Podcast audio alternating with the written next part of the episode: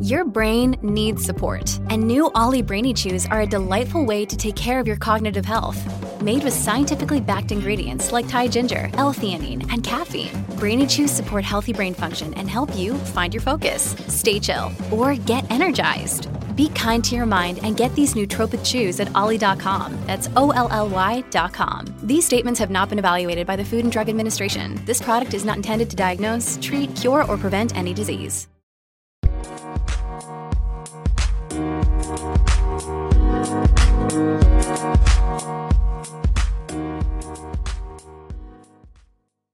What is up, Uneducated Duo Podcast fam? My name is Pablo. And I'm Gerald. And what's up, man? How you been? I'm chilling, bro. Just got back from vacation. Yeah, we've been out the studio for at least what a week. uh, fucking took me like. So we got I got back on Monday, right? Yeah, yeah. And then I took off till Thursday because you need you need those extra days to acclimate back to, you know, regular sleep schedule and shit. Oh, my first day of work, dude, it was such a bitch. Fucking went in seven to four, and I was like, even with those three extra days, it's still I couldn't really like fix my sleep schedule completely. So I was like fucking tired as fuck, and I don't know if it's just because I'm not used to standing like in the same spot anymore for like a week. Uh huh. But like my feet were kind of hurting. It was kind of bullshit. Yeah, I don't know. It's kind of weird because I don't work, so it was like normal when I went. True.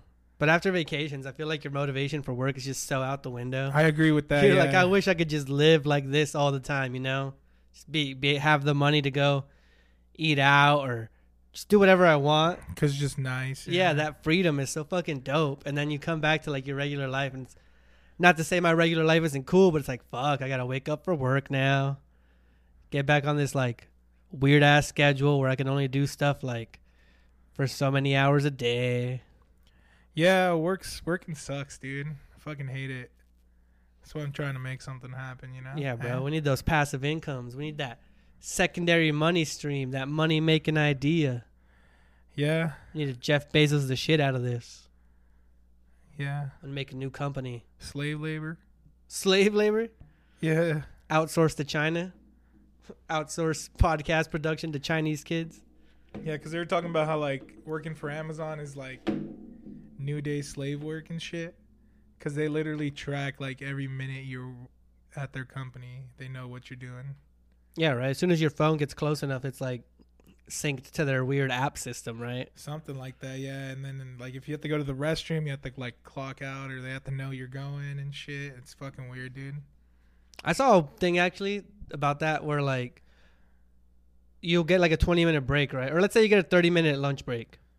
But if you're on one side of the building, they have designated break areas and you have to take your break there. It could take you 10 minutes to get to the break area, but it still counts as like Your break, 10 minutes off your break. yeah. So like some Even people if you make it there, you're gonna be late back. Exactly. So some people like get there and then eat for like 5 minutes and then have to go back. Not even, dude. If it takes you ten minutes to get there, your break's fucking 10 minutes. fifteen minutes. Oh, well, if your break's only 15 minutes, yeah. Sucks ass, yeah. All right. Well, we start all our episodes with the one gotta go.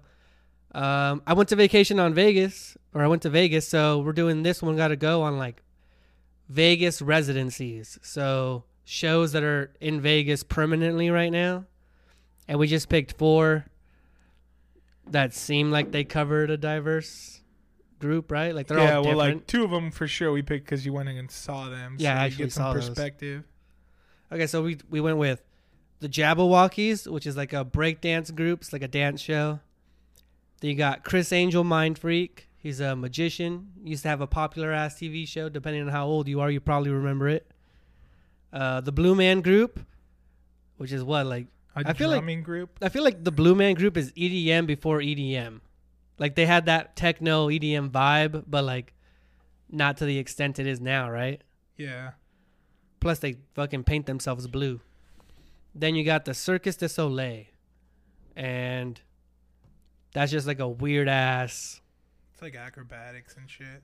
Yeah, it's like performance slash opera slash acrobatics, but like it's always done in like a weird theater type. It's like a show. It's definitely a variety show. There's for it, there's different ones though. There's like a ver- there's a kid version, like a family friendly version, and there's like a more adult, like it's got like more sexual tones to it. It's not like a strip show or anything, but it's just got like more adult type content. Yeah, yeah. All right, so we're going with those four. You want me to go first or what? Yeah, go ahead, man. All right, so I went to Vegas and I went to go see Chris Angel and the Jabbawockeez. And I enjoyed the Jabbawockeez the most, so I'm just going to go with them number 1 cuz I've I've experienced it. And I'm a little biased, I'm not going to lie. Like I was a big fan of uh, America's Best Dance Crew when I was like in high school and shit. And they were one of those groups. They won like the first season and now they're in Vegas, so I immediately recognized their name when I was looking for a show to watch because you go to Vegas, you want to see some cool shit like a magician or something, right? Yeah. So I saw that shit. I was like, hey, let's do this. We went, and to be honest, like their energy is fucking dope. Like you go in there and they start off the show and it kind of starts like immediately, right? Like once the show actually begins, like most places you go, they'll be like, oh, turn off your phone, no cameras or whatever, right? But like they make it a point, like right at the beginning, where they're like, "Oh, if you want to take pictures and record and shit, do it," because I guess their shows are always different. It's because they're struggling. it's because they're struggling. that was a pretty full theater when They're like, went. promote it. but um, God, it's just I don't know. It was like a concert, but with no words, right? Because they they were playing hits, like music wise, they played like West Coast rap hits, East Coast, uh, hits from the South, and then they played a bunch of like the uh, the songs that people can like dance along to, right? Then they kind of also hit you with a curveball where they're like throwing out like classic rock, uh, pop songs, just genres of music you wouldn't expect from like a hip hop breakdance crew. Plus, they have like a the- theatrical aspect to it. You know, there's like before each like routine or like during the routines, they're also kind of telling a story through it. Like there's certain ones where they did a basically like a Jabberwocky that was like a girl, and the whole routine is like them doing like a performance where they're they're like painting her, but they're like breakdancing at the same time. So it was just dope, and they give you that. I don't know, just it seemed so interactive, right? Because they came, they come out into the into the uh, audience and they dance around the audience, and because it's such a small theater, like it feels like they're hyping the shit out of the crowd, and fucking there's ladies behind us and in front of us that were like getting up and like fucking twerking and booty clapping and shit, and like just get getting into the music, bro. Like they were fucking, it was like a crazy vibe in there, and I just felt like the I don't know, it made it worth it. It made it seem like this is what I expected, you know. It's what I paid for. Cool, man. So you got Jabbawockeez off the list number one. Yeah, I bought a jersey too. I bought a fucking Oh, geez. you know the uh what are those jerseys? The baseball jerseys. You know how It like a bunch Jabbawockeez? a bunch of people yeah, you know how a bunch of people like sell them and with different shit. It says uh what does it say? I think it says like G, like the G E E, the end of Jabberwocky or whatever on the back with like a number, Uh huh. and I think the front ha says like uh Jabba or something.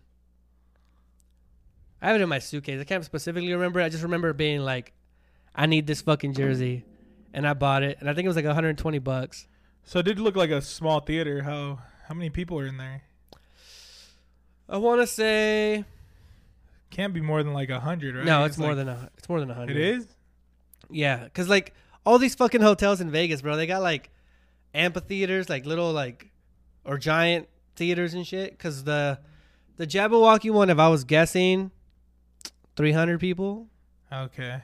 You know, kind of like uh, if you went to go see a comedian or something, like those smaller theaters. Yeah. So I think it's like 300 people in there.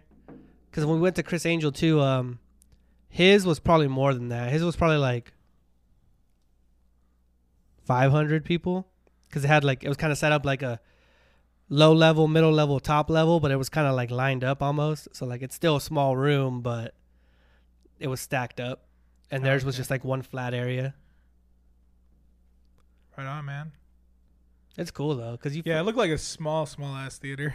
It was small, but you know how like space can be fucking. It could feel like you don't fit that many people in there, but when you look around, it really was like a shit ton of people. yeah, yeah.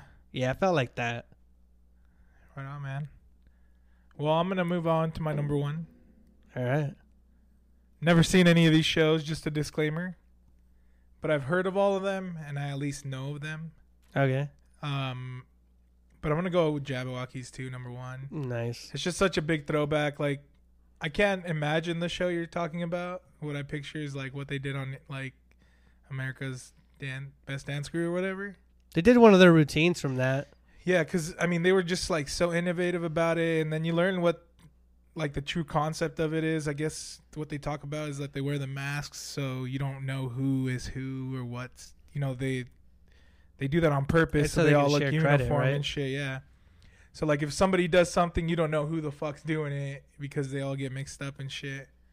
So um, yeah, and a lot of the like the storytelling that they did through their dance was fucking awesome, and I could only imagine like how that it's amplified in their own show. Cause how long is the show? Two hours. Two Hour- hours? Holy Two shit! hours, hour and a half. You know how hard it would be to entertain somebody doing that shit, and they do it from what the sounds of it amazingly. You know. Oh yeah, it was fucking dope. So um yeah, Jabbawockeez, it's an easy one. I mean you you went over a lot of the shit even before you went to the show that you were a fan and stuff. I think it's the same for me, dude. I'm I'm kind of biased with the Jabbawockeez cuz they're the first dance crew that like like even in seasons following that first season when they won, like they always talked about the Jabbawockeez, always talked about the Jabbawockeez. And it was crazy to me because I watched this new dance show called um World of Dance. Okay. It's basically like a competition where they bring a bunch of dancers from all different types of genres and fucking compete and shit. Like ballet and stuff. yeah, yeah. And the Jabbawockeez were on there and they fucking got out first round, dude. I was like, what the fuck? But it's because in those shows, like contemporary dancing always wins because it has like a stronger message, you know? Well, it's not even that. It's because like when they judge points and shit, you know, like they they they judge them off of like Difficultness How- and stuff. how well they like if their toe was truly pointed as high as it should have been, or like if they could what's that turn called like a pirouette, where like a, how many turns they could do. Yeah, yeah. But it's not even ballet that usually makes it, bro. Because ballet and like contemporary are two different things. Yeah, that contemporary is when they do like the weird ass like That's what I'm telling you though. Contemporary just fucking like they do such a good job of catching emotions and shit. Where like Jabbawockeez is like not necessarily like storytelling, even though like a lot of their routines from the first season of ABDC was like storytelling. But um it's more like hard and raw, you know, just like fucking freestyling sort of almost. I don't know. A lot of the dance moves, I guess, aren't as difficult as contemporary dancing. And when you're in a group too, it's like I'm not gonna say easier, but like it's a lot harder when you're by yourself trying to tell a story and shit, you know, or with two people. dancing's biased as fuck too. Too. Yeah, Just to be real, like it's biased as fuck to the uh like hip hop world. You know, like breakdancing wasn't even considered like uh a dance form, like a, yeah like a respected art form for a long time just because it's like different from what traditional dancing is. You know. from the streets, dude. Yeah, Yeah, it's like it's a whole different type of way to do something, you know. yeah, yeah. So I mean, Jabbawockeez number one because I always feel like they're the like the epitome of what like breakdancing and like hip hop dancing is. You know, like people know the Jabbawockeez. Yeah, they were in fucking movies and all kinds of Golden State games, fucking Halftime shows for like Lakers and shit. they were at the uh they're in those breakdance movies. What are those movies called? Step up. The Step Up movies. They were in those. Yeah. They're just iconic, bro. Like those masks, fucking legit. Fuck with them. So Jabbawockeez number one for me. Plus, it's one of those things that people love. You know, like I don't care who you are. Like you could be like the most redneck motherfucker in the world, or you could be the most like liberal person ever, or maybe you're just like a weirdo. Yeah. Like when you watch somebody break dance or somebody just dance, I think it goes for dance in general. When you see somebody who can really dance, you kind of just get like mesmerized by it, you know, because it's like you, it's just dope as shit to see it. yeah, yeah. You don't even care like what the genre is. You're just like, oh, that was sick. This dude just fucking did a head spin for two minutes. That's Like, like crazy, ain't nobody else doing that, or at least Your no one whole you know. body weight just spinning on your head. That shit's awesome. All right, well, we'll move on to my second one, right? Number two for me, I'm gonna go with the Blue Man Group, Holy fuck. and I haven't been to the Blue Man Group, and I know that they used to be like hella popular, and now they have like a weird Las Vegas, like a Las Vegas show, right? But I just think that when you go to a show, the ones that are going to be the coolest is going to be like a concert. Like no matter what, going to a concert, like you're part of the show, right? You go watch a magician, or you go watch like the Cirque du Soleil, or you go watch a fucking a play in uh, on Broadway or something, Yeah, whatever it yeah. is. Like it's cool, but you're more of a witness to the show than you are like in the actual like show, right? Or like when you go to a concert or like the Blue Man Group or an EDM show, rap, whatever it is, like the audience is so much more interactive. Like there's so much more like waving your hand, you know, jumping up and down. Like there's a real energy that goes through you when it comes to like the music fucking just bumping loud as fuck and you having a good time. Yeah, yeah.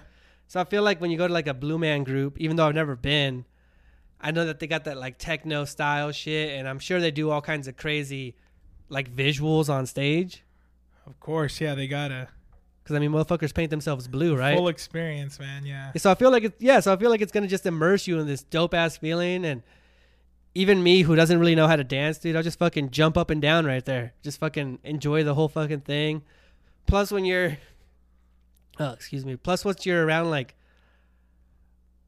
energy like that is contagious. So like if the whole audience starts to feel it, you're gonna start to feel it, and it just kind of amplifies the show and like your overall experience because everybody's fucking like feeding off of each other and you're all like fuck yeah fuck yeah oh shit That's then- cool. Yeah. and then just like a beat drop or something like everybody just starts fucking going crazy especially if you can get the audience to like r- do something all at the same time you know like everybody every performer does that shit where they're like oh i'm gonna say this uh you repeat after me like you repeat it and then like it's just dope as fuck so i feel like no matter what out of any shows you can see music just like beats most so i think the blue man group even though i've never done it or been there i think their shit would be fucking dope the only reason i probably didn't even go to that was because like i ain't trying to go to the blue man group with my mom bro Why not? I don't know, it just feel weird to go to a concert with my mom. Unless it's like a Mexican show. I'd go to like a a band, like a Mexican band with my mom, but I don't know if I'd go to like the Blue Man group or like fucking Kid Cudi concert with my mom or something. Come on, man. It's a family show. Yeah, but I don't know, man. It's just I don't know. Yeah, because uh, you know, personally, I don't see the Blue Man Group as like a concert.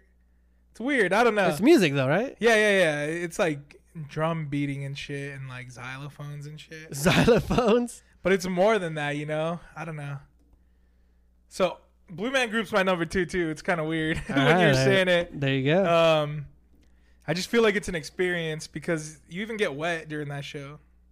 like paint? Yeah, like paint or like water, because they're beating on like drums with like paint and water and shit on them. So people that are really close to it end up getting wet and shit. Um, Are you watching like a video of it? yeah, yeah. I was watching the show. I was watching. I'm watching a video now, but I was watching videos before this uh, where I saw people that would come out like super drenched after the show, because it's like really an experience. Because while they are creating music, they're like immersing you in it too. You know, like it's visually like pleasing. It's not something that you just want to like listen to. You know Okay. like the beats they're making and shit. So, yeah, Blue Man Group's gonna go number two for me because I feel like it's more than just a concert. It's like a suit. It's like an experience, you know. And I've never been to like EDM shit. But I've only- picture like that. I've been to one EDM thing. They have like a thing called the paint fight. Yeah, where, yeah, Where I've you, heard of that. everybody goes in white, and basically it's just like a big old paint fight, yeah, loud ass EDM music, and they shoot paint at you the whole time. Like just endless amounts of fucking paint getting shot at you from like paint cannons that like throw it in the air and it hits you and shit. Yeah, And it's cool as fuck, but honestly, the paint part of it doesn't even really matter.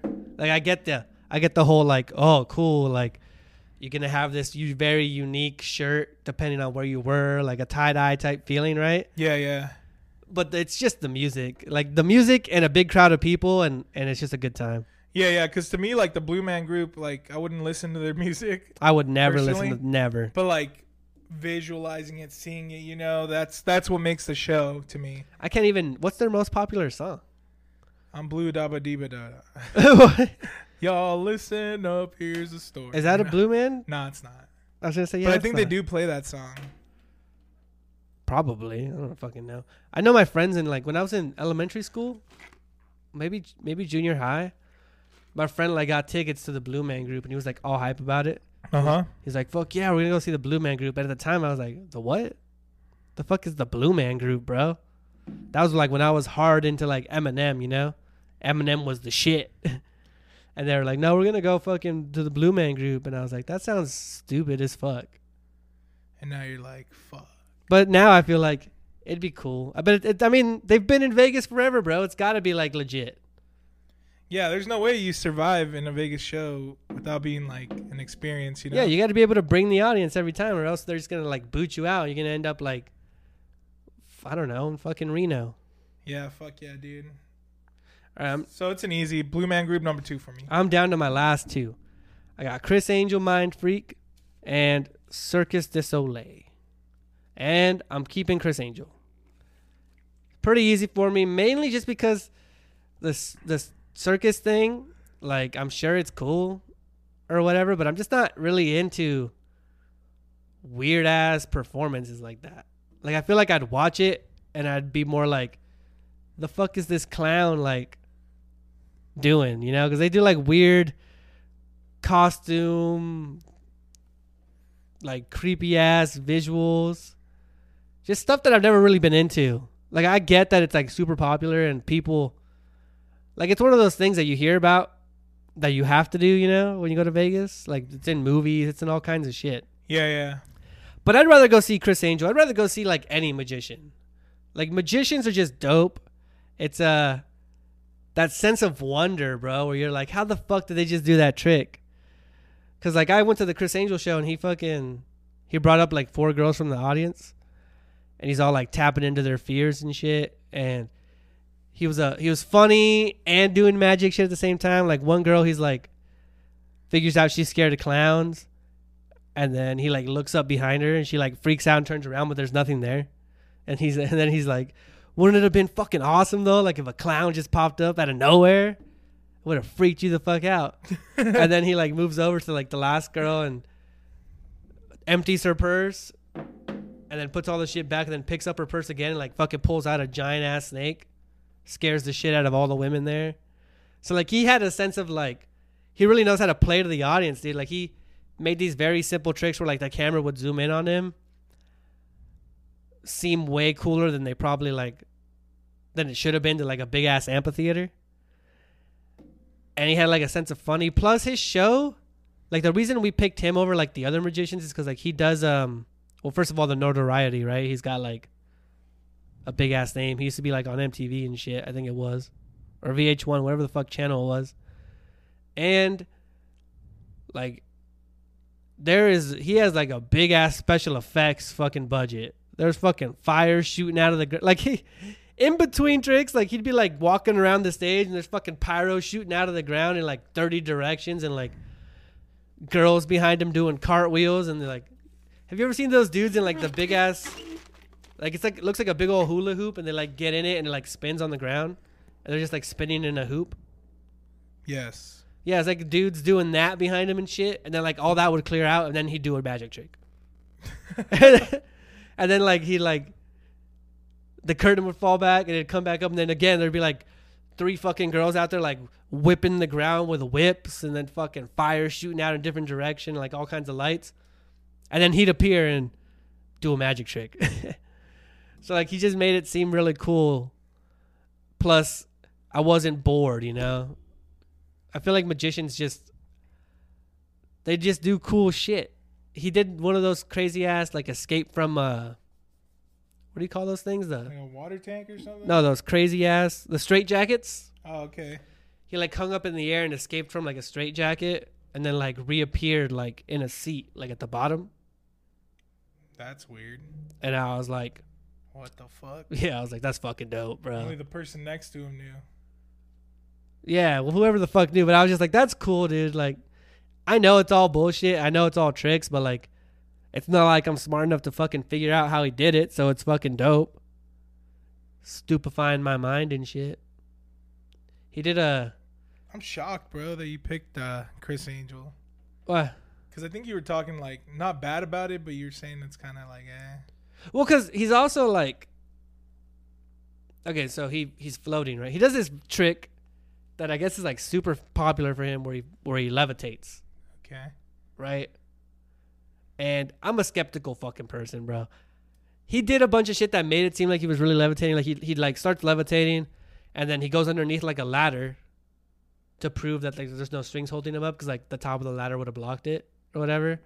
And then he also like levitates up and then levitates into this big ol' There's like this. It looks like a hamster wheel. They pull a hamster wheel out. He levitates into the hamster wheel when they open the door. Then they close the door. Then he like levitates like horizontally. So he's like horizontally floating there, like fucking with his arms and legs like moving like as if he was walking. And the wheel starts spinning, right? And in my head, I'm like, how the fuck's he doing it? But also in my head, I'm like, I know you're attached to some motherfucking strings. I don't know how you're making the strings not visible to me, but I know you're attached to some fucking strings because I just refuse to believe that the dude's really levitating. So you know what I mean? So like, it's, I watched the show and I was like, You're just a little skeptical. yeah, I was like, this is cool as shit. But at the same time, I was like, there's no fucking way that you were levitating, bro. People don't levitate. Yeah, I mean, here's what's the hard thing about the last two for me because I have the same last two, right? Right? So the, the Chris Angel thing, it's hard for me to get over the fact that his show is so fake. Oh yeah, his show was pretty fake. Like, like you sitting there, vid, seeing it, like that's how I felt on TV when I was watching. I was like, "There's no fucking way, dude." Like, this guy's got to either he sold his soul to the devil or he's got a string somewhere up his ass or something, you know? Like I don't know, maybe he's just hanging on by his cheeks, you know? Up his ass? like the one place he chooses to put the string is in his ass. It's like nobody will suspect that. But uh so I'm very skeptical about the whole Chris Angel thing cuz I feel like even growing up like to me he was like the worst magician cuz he was more of like an illusionist, less of a magician to me. That's how I know him. Yeah, I guess. Um and then you got Cirque du Soleil, you know, which I fuck with the acrobatics and shit, but it freaks me the fuck out to see people on heights, dude, and they do a lot of that shit. Oh, that, seeing people do Yeah. shit like that freaks you out. Yeah, yeah, it freaks me out. I picture them like falling to their death and shit. It's just weird for me. That show doesn't seem like I get it. It's probably cool, but just is not in like my wheelhouse of shit that I think I would enjoy. Like it's too like well, like here's my dilemma, bro. Ballet- like at least what Cirque du Soleil's doing is real, you know. Like, True. It takes real talent, real strength, real training to do that shit. Where like well, I think you could argue that for magicians, right? Because like I know some of their shit like is they're they're somehow like, like a lot of it is sleight of hand, Tricking like, you. foolery, trickery, you know. but like he also did a trick. You know how like your- Which- what's that dude's name? The the biggest magician in the world. Oh, David Blaine. David Blaine, yeah. You know how like David Blaine's your uh my Chris Angels, your whatever whoever the fuck they are, like sometimes they're just good at training their body, you know? Cuz like he does a trick where he basically he'd cut through paper with razor blades and then he'd eat them. And then he put like one of those motherfucking throat cameras down his throat and like showed us the blades in Ew, there. What the fuck? And I think that was real. But I think that's something that you can train your that magicians train their bodies to do, you know, like he can like I don't know what the like train his gut to like hold it and then like regurgitate it. Yeah, yeah, yeah. Cause like that's that I was like, oh, that's totally legit. Cause like motherfuckers putting ice picks. There's other dudes that put ice picks to their arms, and that's all like body and mental like toughness and training.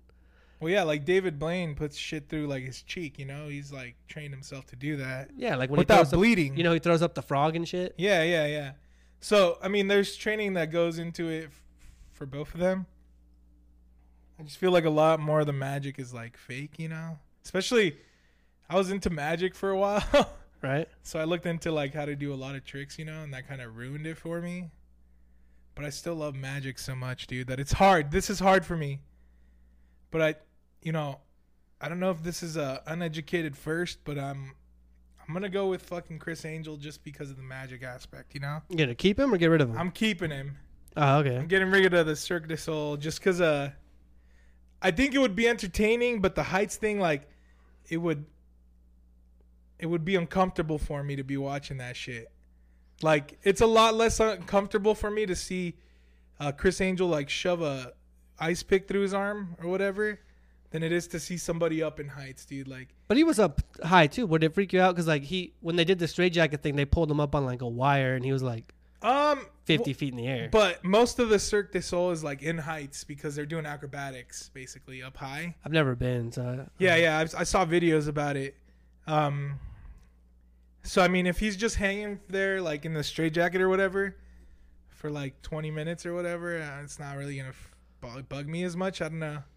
But when people are like free, like because so they have like this hamster wheel thing, like you said, yeah, yeah. where like it's like spinning up and down, and they like are running on it basically, and it takes them all the way up and all the way down. Oh yeah, I've seen that. and they don't have anything attached to them.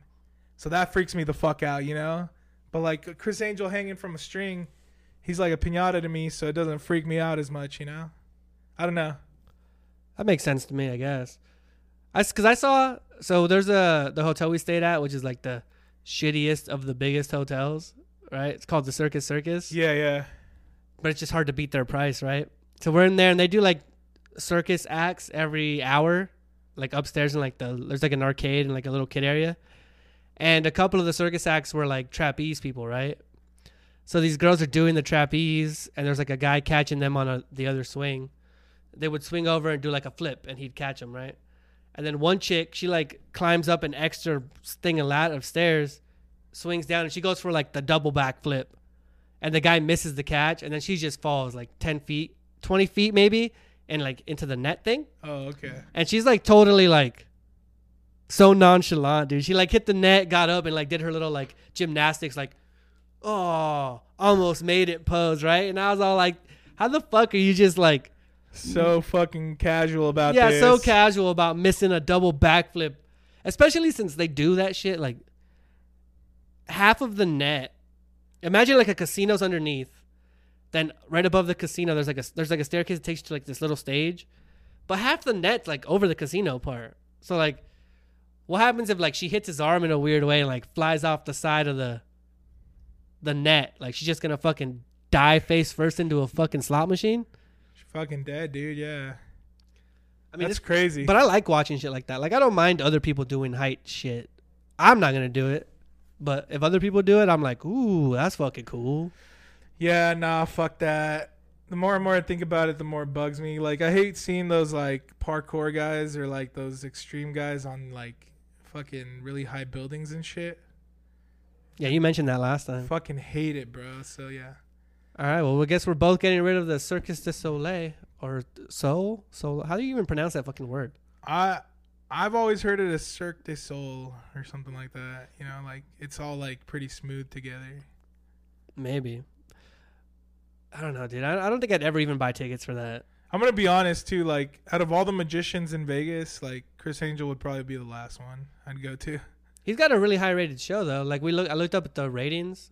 I I picked him also because like we could all sit together because we had to find a place where I could get seven seats Yeah, yeah. together. But um, and I, I had already seen. You know who Mat Franco is? Yes. The guy who won a AGT man. AGT. I saw him the first year we went to Vegas. So like, He's fucking good too. yeah, his was cool. So we didn't go to him again. And so it was in between like David Copperfield and Criss Angel, and we went to Criss Angel's because we could all sit together. And at David Copperfield, we had to, we would have had to do like two seats here, two seats there, two seats somewhere else because like his was pretty much almost sold out. Yeah, I feel like David Copperfield's like a bigger name. I'm surprised Shin Lim wasn't there. I think he is. That, That would have uh, been badass to watch. The, the young Asian dude. Yeah, yeah, because I'm telling you, dude. Like, Like, I, I even told you about Penn and Teller that you didn't know about.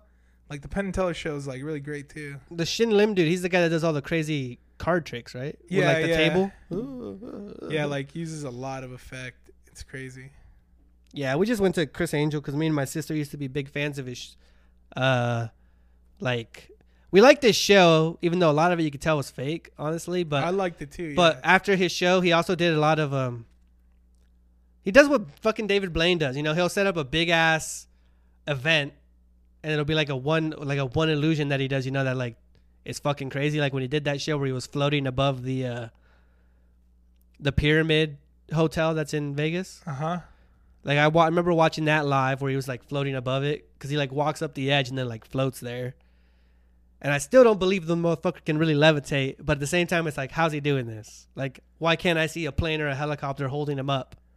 Well, there was one where he like walked down a building, like the side of it. Yeah, yeah.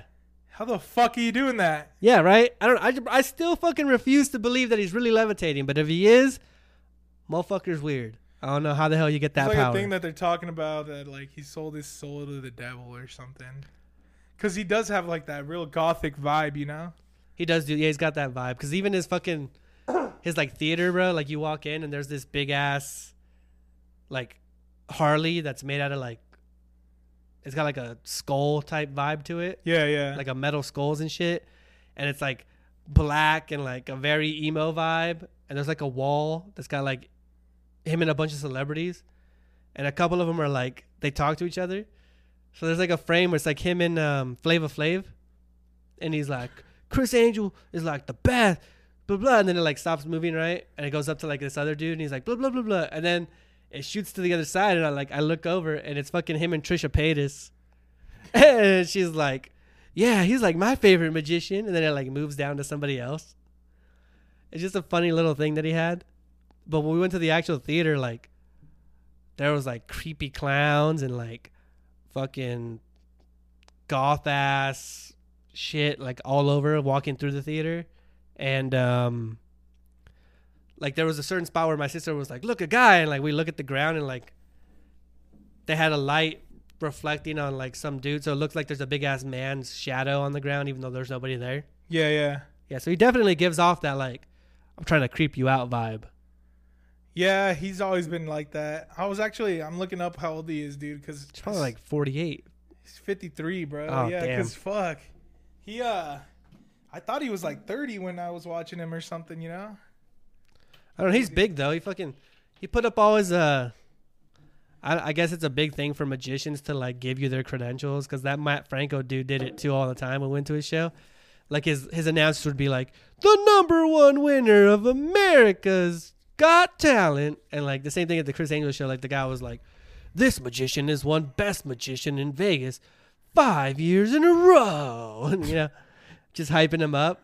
I think they do all that shit though just to like increase anticipation. Yeah, for sure. Well, man, that was a good one. Got to go. We agreed pretty much on everything.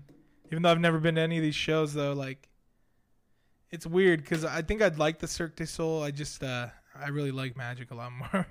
Yeah, I would rather go to a magic show too. Honestly, my first thought when we went to Vegas, because my mom, she's been there more times than me. uh huh. But like the last time they went, they didn't plan anything, right? So they were there doing stuff, but it was hard for them to get tickets to like the shows they wanted because they didn't buy it in advance. Yeah. And I told her like as soon as we figured out we were gonna go on the trip, I was like, "Hey, I'm gonna get us tickets to like the Jabbawockeez for sure, because like I've always wanted to see them live, and to like a magician, just because I felt like no matter what magician you pick, if it's a Vegas residency, you know it's gonna be good Because they're huge. because yeah. they're huge. Like they only hire the dopest people. So I made sure to like get that shit done fast, so that we could have something to do. Cause gambling and shit's dope, but you need something to do, like you something to go see. Like you don't want to miss that opportunity to see something that you don't really do often. I don't fucking live in Vegas. Yeah, I've never gone to Vegas to vacation, but it sounds like it'd be pretty fun. But not right now. I'd have to wait till my kids are older. Yeah, because there's certain hotels that cater to kids too. Like once your kids are like in their teens, you know, like Yeah, because I'd want to like go gamble and shit, and I can't right now with kids like so young. Uh, well, that brings in the fucking. St- so first night there, bro, I'm fucking playing blackjack, right? and I lose like two hundred dollars right away. Oh, fuck. And then you're betting big or what? I was at a fifteen dollar table where you it's fifteen minimum, five hundred max. Okay. So I was betting 15, 15, 15. I lost 200. And then uh, I go and I find David, right? He's like at a slot machine, I think. And I was like, hey, bro, you want to come play blackjack? And he's like, yeah, sure. So we go back and I play again. And I put down 200 again and I'm playing, playing. And it's impossible to tell what time it is in these fucking casinos, bro. Like time goes by so fast. But we're playing for a while and David had lost like all his money. I think at that point he'd lost like 200 bucks too, right? Uh huh. But while he was playing, I was winning. So he gets up and he's like, "Oh man, I'm just gonna head up to the room." And I was like, "All right, I'll play for a little bit more." He leaves, and I look down at like my stack of chips and I'm counting it up in my head, and I was up seven hundred dollars. What the fuck? Right, so like counting the two hundred I lost initially, I was up seven hundred dollars, and I was like, oh, I'm fucking kicking ass. But then I started getting cocky as shit, bro. The late like I was betting like fifty. Uh, I was doubling down a lot. I was splitting the bets. Like I was fucking throwing in real money, or at least real money for me. And I started losing, right? And I get down to like 500, and in my head, I'm like, uh, I'm still up like 300 now. I could leave right now, and I didn't leave, and I ended up losing all that fucking money. I lost that 700 I won at that table Fuck. Right? So I go back. I, I kept the 200 though, like the 200 I started with, like I cashed out there. So you didn't lose shit. I lost 200. The fir- you know how I told you I lost 200 at the beginning. Yeah, but then you said you made it up, right? Then I made it up, So you had 900 in your pocket. yeah, and I lost it all the way back down to the second 200 I was using. Yeah. So at that point you broke even. No, I just lost 200. Okay. So I was down 200, right? But the 200 I used to play the second time, I, I stopped there. So I wouldn't be down 400. I stopped at where I started at. So I go back upstairs to the room, right? First of all, they don't let you use your cell phones at the table. So I don't know what time it is. So like I get out the table and I pull out my phone and I'm like, holy shit, it's 3.30 in the morning. Put it back in my pocket. I go upstairs. David's still awake. And I was like, David, you fucking asshole, bro. You're supposed to sit next to me even if you're not playing to like reel me in, bro. Like once I'm losing, you got to be like, hey, let's cut your losses here and let's go to the room. I don't have the self control to do that. So I tell him how I just lost like seven hundred dollars, and he's like, "Damn!" But at least it wasn't like your own money, right? At least it was just like, like winnings, you know. And I was like, "Yeah, well, that doesn't make it feel like I lost any less than seven hundred dollars right now."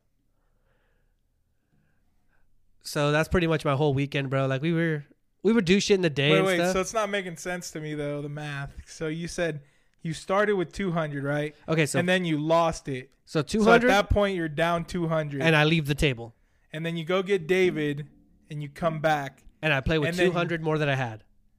You played with 200 more. So from that 200, you made 700 more. Yes. Oh, okay, okay. So at that 200 You made it sound like it was like the 200 you made up. no, no. So from that two hundred, I got up to nine hundred, and I was up seven hundred. But so I if you would have lost. kept 400, you would have broke even, but you only kept 200. Yeah, yeah. If I would have kept four hundred, that's why I kept like trying to stop myself there, yeah, right? Yeah. But I didn't, and I went back down. So I left that table after playing like five and a half hours, down two hundred dollars. When I could have left that table up Like five, like 500 like five, like five hundred total, Yeah, yeah. or at least having lost no money. Damn. for the day, right? But at the same time, too, like I went there with a set amount of money. I had like seven hundred dollars that I was like prepared to lose and use the whole weekend as like uh to gamble, right? Because that's yeah. that's the whole reason I wanted to. And you spent it all in one night? God. No, I spent two hundred in one night, Oh, okay, okay, okay. but I did end up losing all the money eventually. But I I was up and down like through the whole week. Yeah, yeah, yeah. Did you only play at the casino you guys stayed at? Oh yeah, like we went to other casinos, but we didn't really hang out there that much and play because we would just go there for a show and then take an Uber or a taxi back to our casino and gamble or whatever. Because gambling's gambling; it doesn't really matter where the fuck you're doing it. But we like learned how to play like back blackjack like casino way, Yeah, yeah. and we we both had moments where like we were winning and we just didn't stop. So did anybody leave up? My mom maybe. My mom kept playing slot machines. She kept playing some fucking slot machine that like had a buffalo on it. And like every time you would win or something it would go buffalo! And then like some crazy shit would happen on the screen. And um i guess my phone you know how your phones listen to shit? Yeah, yeah. like my phone was listening to that because now whenever i scroll through tiktok i get that ad. Like eventually that ad comes up where it's like buffalo! And it's like the the same uh, slot machine screen. Yeah. But yeah, my mom probably left up like two hundred bucks because she would like play the same slot machine every time she went down, and she'd win like thirty bucks, forty bucks, and just kind of put it away. And then when she left, she was up like two hundred. Right on. But me and David, I'm I was down seven hundred, I think, when we left, and I think David was down like eleven hundred. Holy shit, dude. I'm not really sure how much David lost, but I know like he makes more money than me, He's like chump change for and him. he yeah he had like a whole a whole check's worth of like possible gambling money. So he was like whatever. And was he just playing slots or what? No, he he played slots at first, and I was playing slots at first. But then, after I like told him, I was like, "Nah, bro, we gotta be playing blackjack. This is like where our odds are good. You feel when you play blackjack, you feel like you're more in control of your winning and losing because it's your decisions. You know, like do I hit? Do I stay? Where when you're playing the slots, you just feel like fucking a man. I need some luck. Even though it's really like, oh, they're just fucking with you. Like, I feel like stats are the same no matter what. Yeah, and there's like juju, bro. Like we we played like this one girl. We sat down at a table and played blackjack for like an hour one time. She fucked us up for like a hundred bucks real quick, right? And I got up and I was like, "We need a different dealer, bro. Like, I'll be we'll play a different table later because this lady is whooping our ass." So we left, and then we went back later, and there was like different dealers there at the time, and we played with those guys, and like we did better, you know. Because there was moments like we David and me like there was some days like the second day and third day like where we did stop playing when we were up some money, but then we'd go back later and then lose the money we won. That's crazy, man. Yeah, I don't have any self control either, so I'd lose like hundreds too. But I got fucking well. That's why you you know that's why I designated amount that I was prepared to lose. But we fucking so I got sick. Like the third day, second, third day there, and I blame a fucking kid at work because there was a kid at my work who had like a, um, a fever and like a sore throat or whatever. And the day before I was coming, he's like, "Bro, I'm like sick," and I was like, "Fuck you, bro, get away from me. I'm going on vacation in a couple days." And then I ended up getting sick. So I've got like a little bit of a fever, right? I'm like taking these pills to like be cool. Fucking David's like, hey man, I don't want to use these uh, ATM machines in here anymore because they charge you like double the service fee of what like a regular ATM would charge you. He's like, there's like a Wells Fargo like a couple blocks that way. You want to walk with me over there to uh, so you can use like the ATM there or like just get money from the bank? I was like, yeah, sure, fuck it. So we go out there. It's like 110 degrees. Fuck that. We fucking we cross the street and then we're walking down the road and he's first of all he's not I don't even feel like he's taking me the right way, right? I was like, Are we going the right fucking way right now? Like, do you know where we are? He's like, Yeah, yeah, man, it's this way, this way. So we get to like way down the street and then we have to cross back because we weren't on the right side of the road. And uh, I was like, You asshole, David. And I was getting like really frustrated because like I felt extra sick in the sun, you know? Because like the heat was killing me and I like had like a slight fever. I was like, I fucking hate you so much, David. Oh my god, you're such an asshole. We should have Ubered to the bank, bro. Like I was fucking mad. so we get like halfway there, and he's like, "Oh, we have to cross this uh, like highway bridge thing." And I was like, "Fuck that, bro." So we walk into the 7-Eleven, get some Slurpees, and then we walk back. And the whole walk back, I'm like, "You're a fucking bitch, David. You just made me walk like a mile for no fucking reason in 112 degree weather." you guys didn't find the bank, We we knew where it was, but we were still like a mile away from it. so you didn't end up going. so we didn't way. end up going all the way, right? And I was, uh, it seemed, I was like, it seemed close to you on the map, David, because it looks like it's two blocks, but these blocks are fucking giant. Like that's two miles, bro. We just walked two miles in a hundred like ten degree weather, Fuck. and I was like not feeling it at all. Like I was dying. So we got back, and I just like, uh, you're such a Pay the- dick. Pay the fee, bitch. Yeah, I was like, you're such a dick, bro. Just pay the seven dollars. But all in all, the vacation was dope. Yeah, because I mean, if you really think about it, if you guys would have Ubered over there, it would have cost you seven dollars, or you could just take the money out at the ATM. Yeah. I don't know. I think like casino ATMs have some weird ass rule too, because like, I don't know. Do you have a a limit to how much you can take out of an ATM? Yes, yes, Because my card only lets me take out three hundred bucks from an ATM. yeah, but my bank's huge. So like, even if I go to another ATM for my bank, I can't take out three hundred again. I can only take out three hundred once per day. Yeah, So he also thought that was a thing because like he has the same bank as me, Wells Fargo, and he was pretty sure that's how his was set up. For, for, but for some reason, the like ATMs at the casino would let you keep taking money out. He's like, I don't know why this is still working, but it's still letting me do it. And I was like, oh fuck it, bro. I think it's the way they process them because there's a lot of like rules for like ATMs at casinos. Because when I worked for the credit card company, you could, you could get a cash advances at ATM from your credit card. Right. Super expensive, but uh, wouldn't recommend it ever. But you could not do that at a uh, ATM at a casino under any any fucking. So I had this lady call me one time, and she was so pissed because the teller at the fucking casino was telling her that her card kept getting, kept getting declined. Okay. And she's like, "Why's my card getting declined? Why's my card getting declined?" I'm like, "Ma'am, there's like rules and regulations against like gambling with borrowed money." Oh, yeah. Yeah. So, and uh, she's like, "It's not the government's business to be in my business." Like, they don't want you in debt, you know?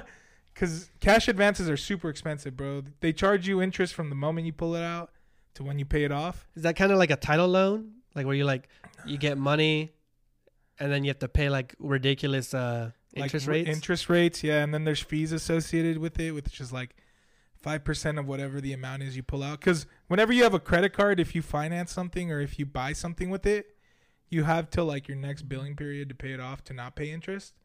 But with cash advances, from the moment you take it out to the moment you fucking pay it off, you're gonna pay interest on that shit. oh, okay. And uh, yeah, there's a lot of rules to it, which is weird because I think it'd be you would think it'd be like backwards if you're uh, at an ATM at a casino, but I think because it's your own money, the banks are probably more lenient about it than like it being a credit card or something, right? Oh yeah. So it's all it all is about how they like tr- are uh, how they're like withdrawing the money, I guess. Because if they're doing it as like a transaction as opposed to like a cash withdrawal, right? it would obviously allow more. That makes whatever. sense. There was a lady that was playing. We were eating at like a deli, and this lady was playing on a penny slot machine, Uh huh. she won a thousand dollars. Jesus Christ. And like, at first we didn't know what was going on. We were just sitting there, and then you just hear these two ladies fucking yelling loud and like jumping up and down, right? So like everybody's looking around her machine, like, "Whoa, what just happened?" And she won a thousand bucks on like a penny slot machine. that's crazy, man.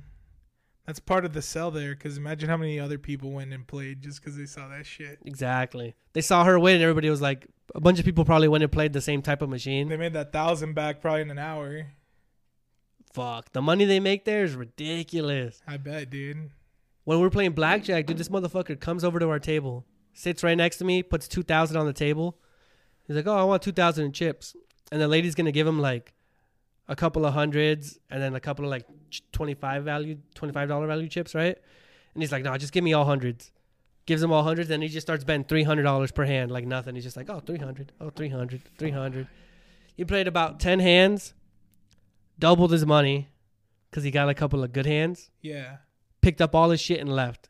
He was there for like eight minutes, Just like that. just like that, like eight minutes. Sat down, played two thousand dollars worth of money, stood up, left with like four grand, and he had like his own personal hype man. Like his friend sat behind him the whole time, and he was like, "Yeah," just the whole time. every time, every time his friend got like anything above like seventeen, he was like cheering and shit. That's funny, man. It was pretty cool, man. Right on, man. So that was Vegas for you. That well, that was the cool part of Vegas. We mainly I was there to watch Mexico play in the Gold Cup final, right? I even bought a Gold Cup final scarf that I hung up here on my scarf wall. But they lost the game in extra time, and I was pissed.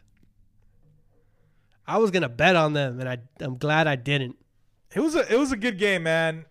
It could have gone either way at the end, but they were even talking about it, dude, on TV. Like, U.S. is like a late late game scorer. Yeah, they've they won their that game in the 116th, the game before like in the 82nd, and the game before that in like the 87th minute. Yeah, late scores. So fuck, dude. I was like nervous the whole time. Yeah, I was nervous too. I was living it too. I was there. I was fucking pissed that we lost. It's still a cool experience to go to a final, you know.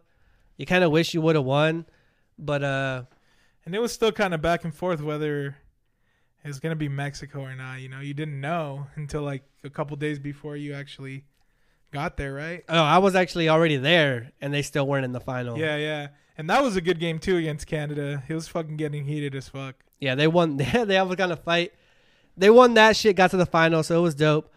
Cause at least I got to go watch them play. Yeah. Uh, but the highlight of it is my fucking my stepdad. Right before the game, before we're on vacation, right? I was telling them, hey, like you guys need Mexico shit, cause I'm not sitting next to you if you guys show up in regular ass clothes. I feel like it's not cool. So my mom and them were like getting jerseys and shit, and then like my we had like this genius idea. We're like, hey, let's get Chivo fucking uh, Donald Trump pants, like those pants you put on so it looks like Donald Trump's holding you up. Where the fuck you'd find those? Costume store, Okay. like uh, the party stores. Or, is there Yeah, shit? yeah. I didn't know they'd have them. Yeah, so we uh my mom got him the pants and he had the Donald Trump holding him up and he was wearing like a Mexico jersey. So it looked like Donald Trump was holding up like a Mexico player. Uh huh. And they went to the swap meet in Vegas and he found like a luchador mask. So he was wearing a luchador mask too. And we go down to the stadium and everywhere we went, dude, fucking people would stop and like record him and like he got probably like a hundred pictures with just random strangers, like Mexico fans who were like Hell yeah. yeah, they were like, "Oh, this is dope!" Just like getting uh, cool pictures of Trump and shit. And after we lost the game and everybody's sad and shit, we're we're outside walking out and we run into uh, Pancho Villa's army is what the Mexico fans are called, Uh huh. or like what they call themselves. The uh, It's like the super fans, right? yeah, the ones that like all sit in the same section and bring the drums and like they wear the the fucking whole Azteca warrior uniforms or like the crazy ass shit. You know, the guys you always see. Yeah, yeah. So we find a couple of their drummers, and the dude's fucking going to ham on the drums, right? You know, kind of like, a, yeah, we lost, but we're still the shit kind of thing going. He's playing, he's like, and uh, they jump in there and they all start dancing. And then he's like dancing around, and he sees his Trump pants, and he pulls off his Trump pants, throws them on the ground, and then like, I shit you not, fucking 30, 30 fucking Mexico fans start dancing like around around the Trump, like in a circle, kind of like a tribal thing. Yeah, yeah. They're dancing around him and like stepping on him and shit, and like everybody's yelling and like chanting and shit. Does he still have that shit, dude? Because I, I saw the videos your mom posted on Snapchat, and that was like my favorite part was when they're all stomping on the Trump fucking uniform. No, they uh, well they they picked somebody picked it up and like threw it, and it like flew across to like another group of fans, and then Uh, those guys like threw it back, and then it kind of got thrown around for a while, and then eventually it ended up on the ground somewhere. And as the group with the drum was moving, because I wasn't even in the drum group, I was kind of like outside of it watching it. Yeah, yeah. and it was moving, moving, moving, and it got back to the Trump, and they all started fucking stomping on him again, and then and then we just left it there, you know oh shit. actually, I don't even know if he picked it up, but I'm pretty sure he just threw it away there because he was pissed about the game and everything. And he was Yeah, like, yeah. After they did the whole dance, he's like, "That got all my frustration out, man." That's cool, man. Uh, that was my favorite part. Yeah, fuck. When I first saw the the outfit, the pants or whatever, and then when I saw them getting stomped on, it was crazy. well, even U.S. fans were like coming up, like a couple of people in like U.S. jerseys came up and were like, "Oh, that's fucking cool, man," because it's like a. It's just funny, you know, to see fucking Trump holding up a Mexico fan with a fucking luchador mask. on. Yeah, yeah. God damn. Like he got pictures with so many people. I'm sure if like on the day of the game, if I would have scrolled through like Twitter for like the Gold Cup or whatever, I probably would have seen someone who took a selfie with him. yeah, I was waiting for them to show you guys on TV, but I never saw you guys. No, I kept trying to get on the fucking every show I went to, Jabbawockeez, Criss Angel, fucking the Mexico game. Everywhere I went, they had like a social media tag, you know, and they're like, "Oh, take a picture, uh, tag us, and like maybe we'll put you on the screen or whatever." I didn't get on any of the fucking screens. Yeah, it's a real small chance that you would. But that's funny, man. That's funny shit. Yeah, you gotta embrace it, bro. I thought I thought it was cool. I, it's always fun, like to see those dudes who do that kind of shit. You know, you go there and you see the Chavo del Ocho guy, or you see. Uh, I saw some girl who was like dressed up like the. Uh, oh, what's her name, dude? Chilindrina? or- There you go. There you go. Yeah, I was. I don't know. why I was blanking on her name. Dressed up like her, and she was um just literally standing at the top and like by the bathroom or something, and like there was a line of people just waiting to get a picture with her. She was just some random girl. It's not like she was hired by the stadium or anything. It was just some girl who fucking Dressed up as dre- her? dressed up, and they were like, "Oh, that's the experience. I need a fucking picture." Yeah, what was crazy to me too is how like a lot like these teams are running like two teams.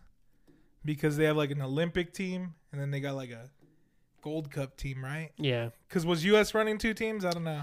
they didn't qualify for the Olympics. Oh, okay, yeah. So so Mexico was doing it, and then uh, you know I was watching the Gold Cup one day, and then I'd watch the Olympics the next day, but it was like you know weird time, like two, three in the morning, four, five in the morning, and um, Mexico actually ended up getting third place in the world in the Olympics? Yeah, so I mean that that was pretty cool. I wish they would have gotten gold, but Hey, meddling's meddling. medaling is medaling. Yeah, and they lost to Brazil, so I mean it's not like they lost to some scrub ass team. True.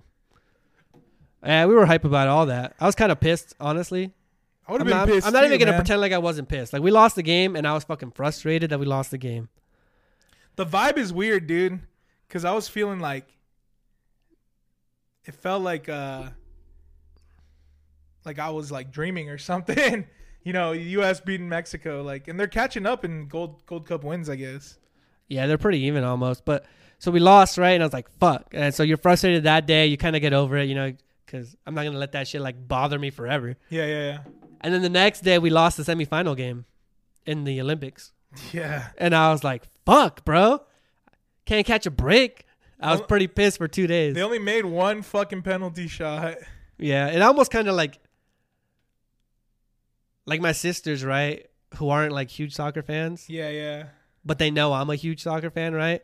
They kind of almost look at me like, "Damn," because like in those moments, you know, like uh, my favorite soccer team being in a championship, or like when I'm watching the Mexico game, you know, right? Like there's real passion there, right? So like I really like it does hit hit me like emotionally, like when we lose or win for a little bit, you know. Yeah, yeah. So like I think it's like the first time that like my sisters or like my little brothers ever like seen how Like much you it could like yeah like how much it could like really affect you because it's kind of more like a game to them than it is to like me you know Yeah. but you get over that shit pretty quick too you're like hey, we'll get the next one whatever Yeah. You're like, oh, we'll get gold in the Olympics, and then it fucks you over there too. yeah exactly but the love is still there. Right Well, on, man. speaking of soccer bro fucking one of the craziest things happened. Messi who's like if not the best player in the world like the second best player in the world it's either him or Ronaldo. Like in our lifetime, yeah. yeah so he's been with Barcelona since he was 13 and they had a deal where he was going to sign for like 5 years but he was going to get like some ridiculous amount of money in 5 years like we're talking like hundreds of millions of dollars that he was to get. Like it makes like those NBA contracts that look crazy where like some dude gets like 280 million over like 5 years like it makes that shit look weak sauce. Like he was to get like I think 500 million 700 million dollars over 5 years if you included like his weekly pay, his like royalties, his um, bonuses if he won trophies, all kinds of shit, right? He was gonna get some fucking crazy money, and the club was like, "We can't afford to pay you." So he got out of the deal, and he's leaving the team he's been with forever. And I hear that like France is gonna sign him, not France, uh, PSG in France is gonna sign him.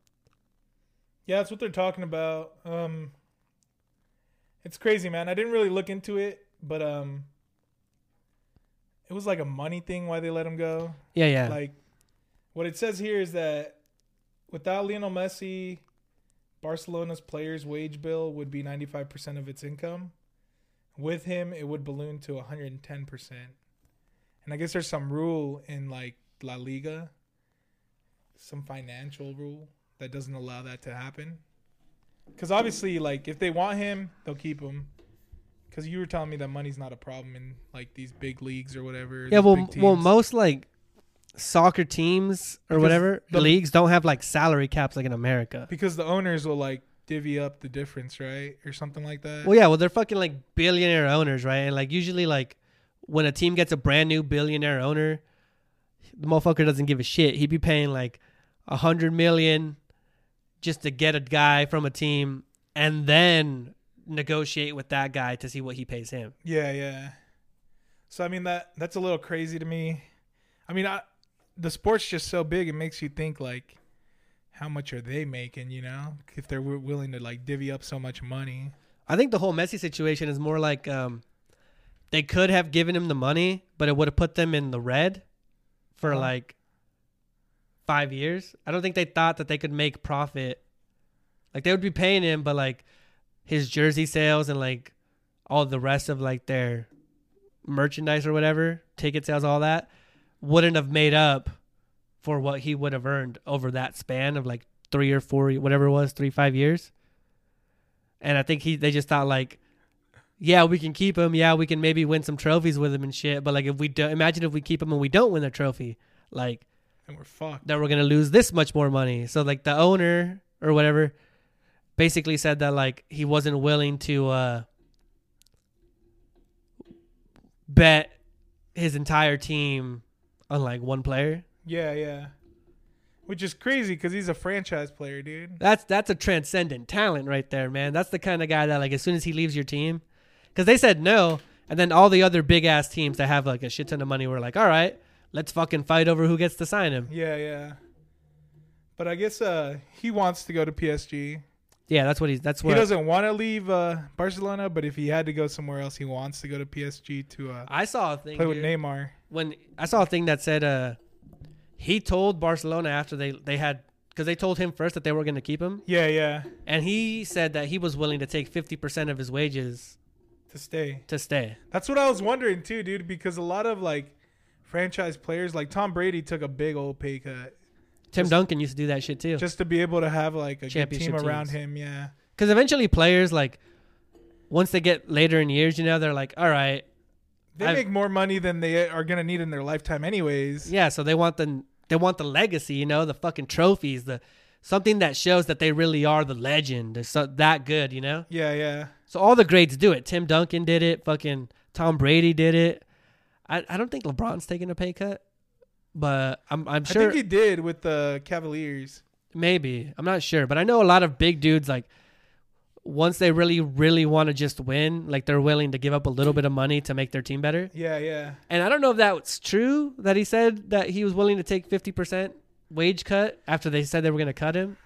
But if it is, then I think the owner is just kind of using this shit as an excuse. I, I was gonna say, yeah, you would think they'd want to keep him because I mean, he came out today and was talking about leaving, and he was like crying the whole time. Dude. Yeah, at his press conference. yeah, he was like crying about like saying bye to Barcelona or whatever. He's also lived like that's his home for what, 20 years? Yeah, yeah. I mean, you probably get to know everybody, like the water boy, the fucking flag boy, like everything. His know? neighborhood, his Yeah. kids go to school there. Yeah, yeah. So I mean, he's gonna have to change his whole life up because of this. So it's crazy.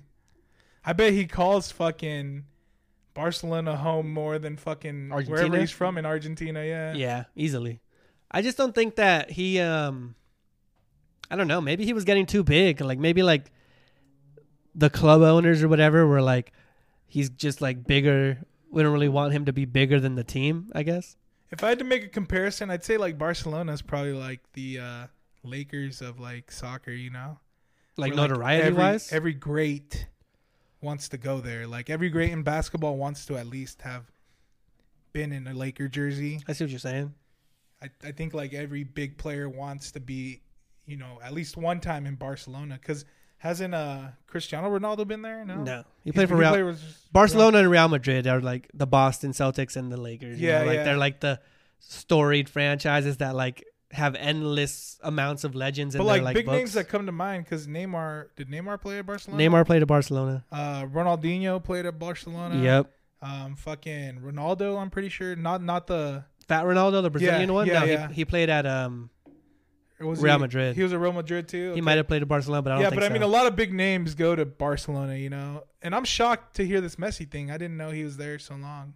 He went there as a kid. I don't follow uh, soccer super closely, especially La Liga. Like, if anything, I follow like the Mexican league, Okay. big, you know. But uh, I I have been getting into like the European league a little bit more since my old boss talked to me about it and how crazy it is.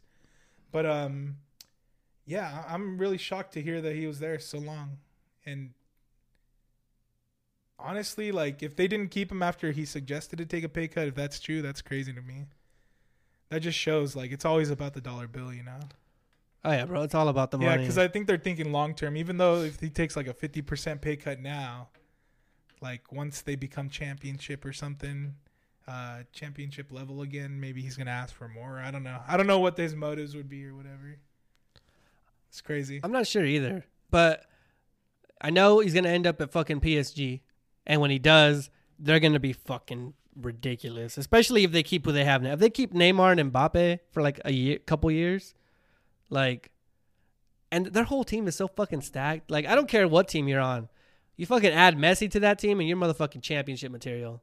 He's like, like that's what he is. You know, he's so good that you can put him almost anywhere. Even though I know he's not, he hasn't been anywhere but Barcelona, and like maybe he's uh he's got that same stigma that like your Tom Brady used to have. You know, like he's only good because he's with Bill Belichick, and then he left and won a Super Bowl the first year he left. You know, so like that. Yeah, coaching doesn't matter. I mean, he's put in the work to be. What yeah, he yeah, is, yeah. you know? Coaching is relevant, but when a player is who the player is, you know, that's who he fucking is. Yeah, because it's like self drive isn't something that you can uh, coach or Yeah. teach. You know, it's uh, something you have to have. Yeah, so I, I think if Messi goes to fucking PSG, they're gonna fucking dominate the. Sh- they'll dominate in Europe. I mean, maybe they don't win the Champions League, like the biggest tournament in Europe, like the first year or something, Cause that's tough, anyways. because it's tough. Yeah. It's tough as fuck to win that, but they'll win their league. They'll win their cup. They'll probably maybe win the Champions League. Yeah, it'll be cool to watch. I'll actually watch games because, like, again, I don't really know about soccer outside of like Neymar and Mbappe, like Cristiano Ronaldo. Like, I know big names. I don't know any smaller names. Like, All right, like I I even know Pique, dude. Like, just players who play for the huge ass clubs. yeah, yeah, just like big names. And the only reason I think I know Pique is because of uh, Shakira. Yeah, because he married Shakira. Yeah, bro. Yeah. fucking- have But, you ever uh, heard that story? no, like, they, no. They did a commercial for. uh Well, there's a World Cup where she does the song. I can't remember if it's 2014 or 2010, yeah, yeah. but she like she was part of the song for the World Cup, and uh they do a commercial together, and then he gets her digits, and then basically like calls her, and they end up like dating just because that one time they did a commercial for the World Cup, Oh, really? and then he ends up marrying Shakira. You know? that's crazy. Yeah, because she's like Colombian and he's Spaniard. So I mean, Yeah. So they're never gonna meet in a regular yeah, yeah. fucking world. That's cool, man. This has been a very uh sports driven episode. yeah, a little bit. Well, yeah, I guess. I mean, there's been a lot of big things because um I don't know if you heard about Simone Biles too. yeah in sports. Didn't she like? So She- she, dropped out of of like the team competitions because of like uh, mental health, right? yeah her mental health. Basically, not like she's crazy, but more like she can't handle the stress, right? Yeah, it's been like so crazy to me because like obviously everything has to be made political and they turn this political like Did they? Yeah, yeah. I was hearing like people because like on the left side they were calling her like a hero or something for like bringing awareness to it, Okay. like mental health. And then on the right side they're like she's not a hero. She's just a regular person. Like she doesn't need to be hyped up or anything. To me, it's it's just weird because I think a lot of it has to do with the whole point docking thing. Oh, that she had that like fucked up her thing. Yeah, yeah, where it's like, hey Tom Brady, you throw too well, your touchdowns aren't gonna count. Yeah, it's sort of like because they that. definitely did do that. That's what they're doing to her, you know. Because she seemed good, but that would fuck with my head too. Like if I perfected a trick that no one else can do, and then they're like, "Oh, you know what? Eh, you know, we're just not gonna count it." Yeah, and on top of that, I don't know if you heard, uh, but a while back there was a an Olympic doctor that got charged with like sexual abuse charges Okay. because he abused a bunch of like the gymnastics girls, um, and she was one of them, so she has that trauma as well. So I, I think it was just like way too much for her because in in one of the stunts she did or one of the one of the fucking events that she competed in, she like misstepped and they thought that she might have hurt herself or something. But later it came out that nah, she just mentally doesn't think she's prepared to be able to to do the shit. She she feels like physically she can do it, but mentally her head's not in it, you know, which Oh, makes alright. sense to me.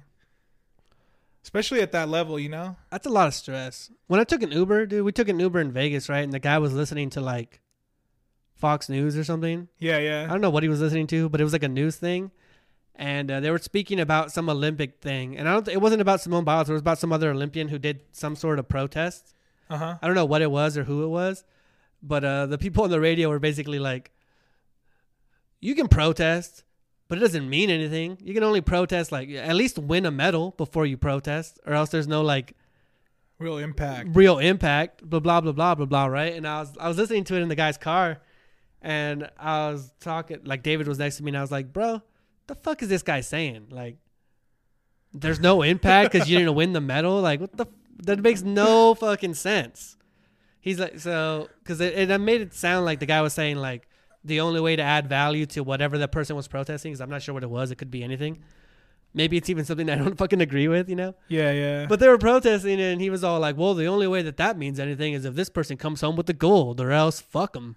yeah, yeah. Yeah, I remember hearing it, and I was like, uh, "I don't know. I feel like if it's a good thing, you know, something that really does need light, like a spotlight on it, I don't think it really fucking matters if she wins a gold or he wins a gold, whoever the fuck the athlete was." Yeah, yeah. But it just made me realize like how fucked up like news can be, you know? Like, 'cause if I listen to one thing, like they're talking about that, how like it's a bunch of bullshit, and then if I listen to whatever the opposite of that station was, right, and they'd be like, "Oh my god, that was so like courageous," and just like, ju- Yeah. and it's just like whatever you hear is like the first thing in your head, Yeah, yeah. and I was like, "Fuck." It's like the whole vaccine thing, bro, too. Because so I got the vaccine, my dad got the vaccine, and my brother got the vaccine. And I was talking to my brother about it, and he's like, "I kind of feel like a dumbass now getting the vaccine." I was like, "Why, dude?" He's like, "Cause there's all this misinformation about it, you know." Because they're pushing it as you should get the vaccine to help save other people. But he's like, how does it save other people? The vaccine is only for you, you know, because it makes it so when you get sick, you get less sick than you need to be, or that than you would without it. And um,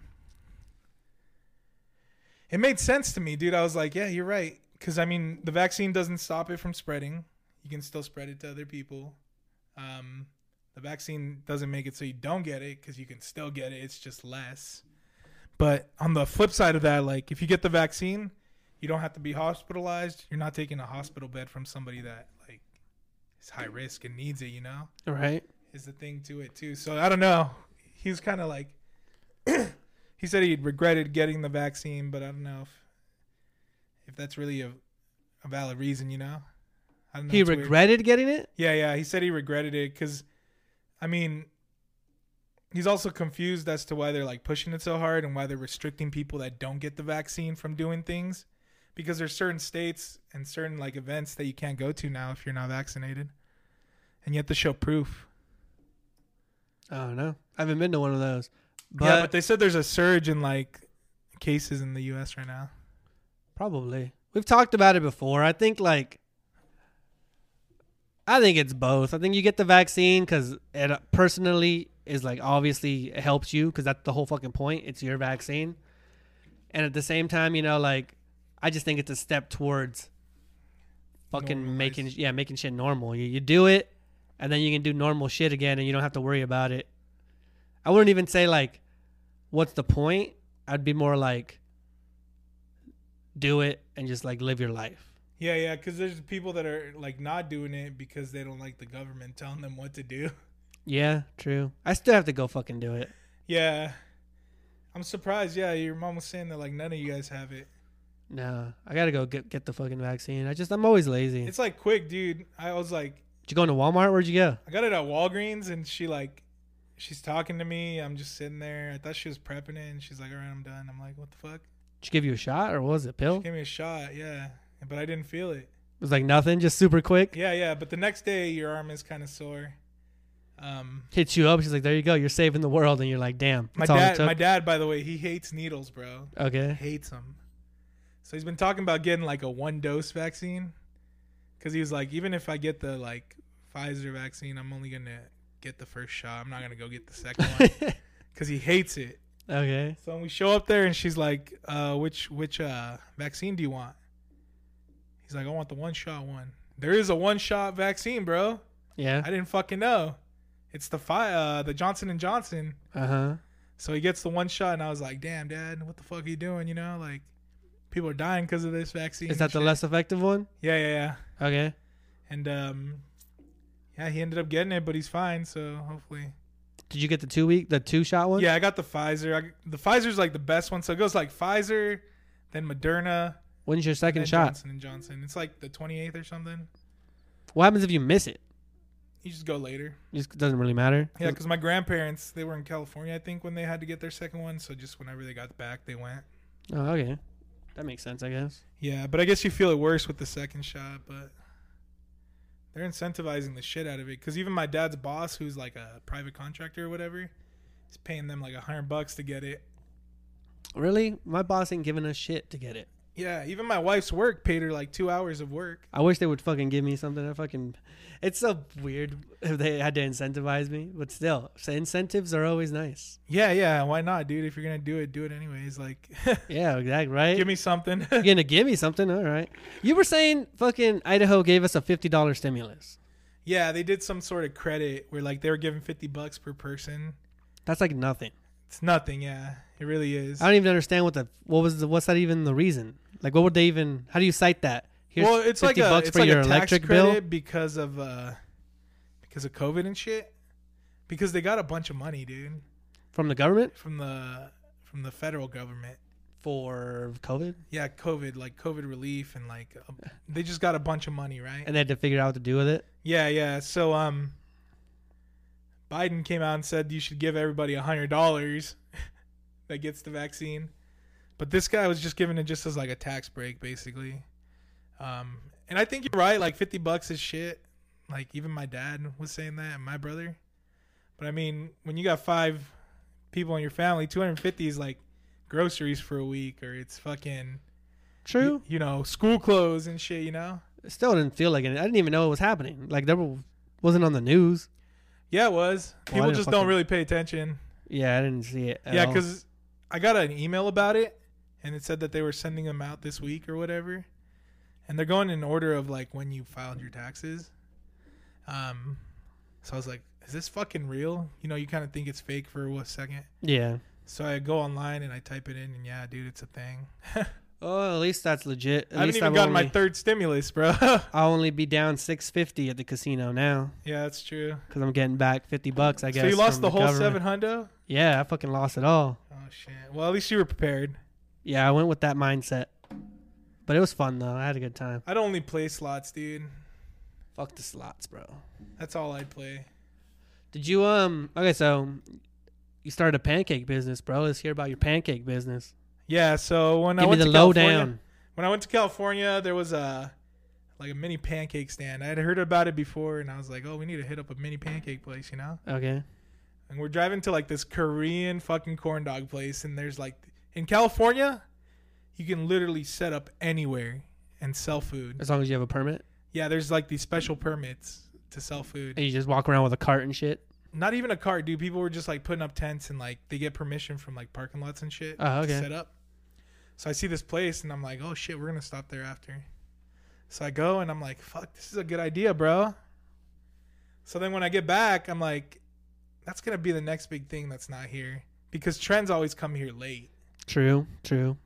So uh, we were gonna do like a birria place a couple months ago, and then like as we were getting everything together, like five birria places pop up, dude. It's fucking crazy.